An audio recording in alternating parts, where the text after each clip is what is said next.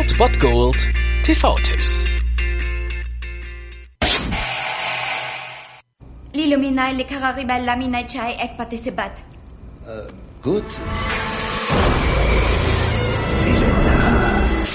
Falls es euch heute nicht um die Häuser zieht, dann könnt ihr um 21.45 Uhr auf der Couch bleiben und den kleinen öffentlich-rechtlichen Spartensender 1 Festival einschalten. Dort seht ihr Bruce Willis in Das fünfte Element. Und dieser Kultfilm stammt natürlich aus den Händen von Luc Besson und ist mit Bruce Willis und Mila Jovovich einfach perfekt besetzt. Dazu auch noch Gary Oldman als grandioser Antagonist. Und dann steigen wir ein in das Jahr, in das 23. Jahrhundert und es kommt wieder zur Apokalypse. Alle 5000 Jahre wird die Welt von etwas unfassbar Bösem heimgesucht. Eine fremde Zivilisation, die sogenannten Mundus Havan. Ja, das hört sich an wie eine Terrororganisation. Das sind aber die Guten denn die sind die einzigen, die eine Waffe gegen das Böse besitzen. Dazu ist ein Ritual nötig, in dem vier Steine, die die vier Elemente symbolisieren, um ein fünftes Element angeordnet werden. Und dieses fünfte Element wurde in eine menschliche Gestalt verwandelt. Das ist Lilo, gespielt von Mila Jovovich. Und so macht sich Dallas, gespielt von Bruce Willis, auf die Suche und will diese vier Steine finden, um das Ritual zu vervollständigen und die Welt vor der Apokalypse zu retten. Das fünfte Element ist natürlich ein absoluter Kultfilm obwohl die Story halt sehr banal ist oder vielleicht vor allem weil die Story ziemlich banal ist, aber einfach nur eine ja ziemlich zeitlose, fetzige Zukunftsballade ist, die Futurismus und derbe Action richtig gut zusammenfügt und auch heute noch super Effekte liefert. Also, dass dieser Film fast 20 Jahre alt ist, merkt man auf keinen Fall. Ich finde, 90er Jahre Actionfilme haben auch so ein ganz eigenes Flair und das trifft auf das fünfte Element einfach absolut zu.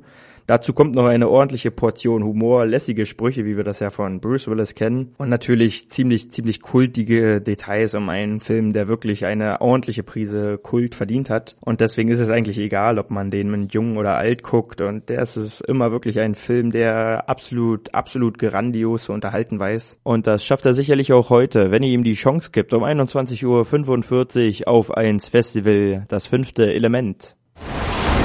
Wenn die drei Planeten sich verfinstern, steht das schwarze Loch wie eine Türwand offen.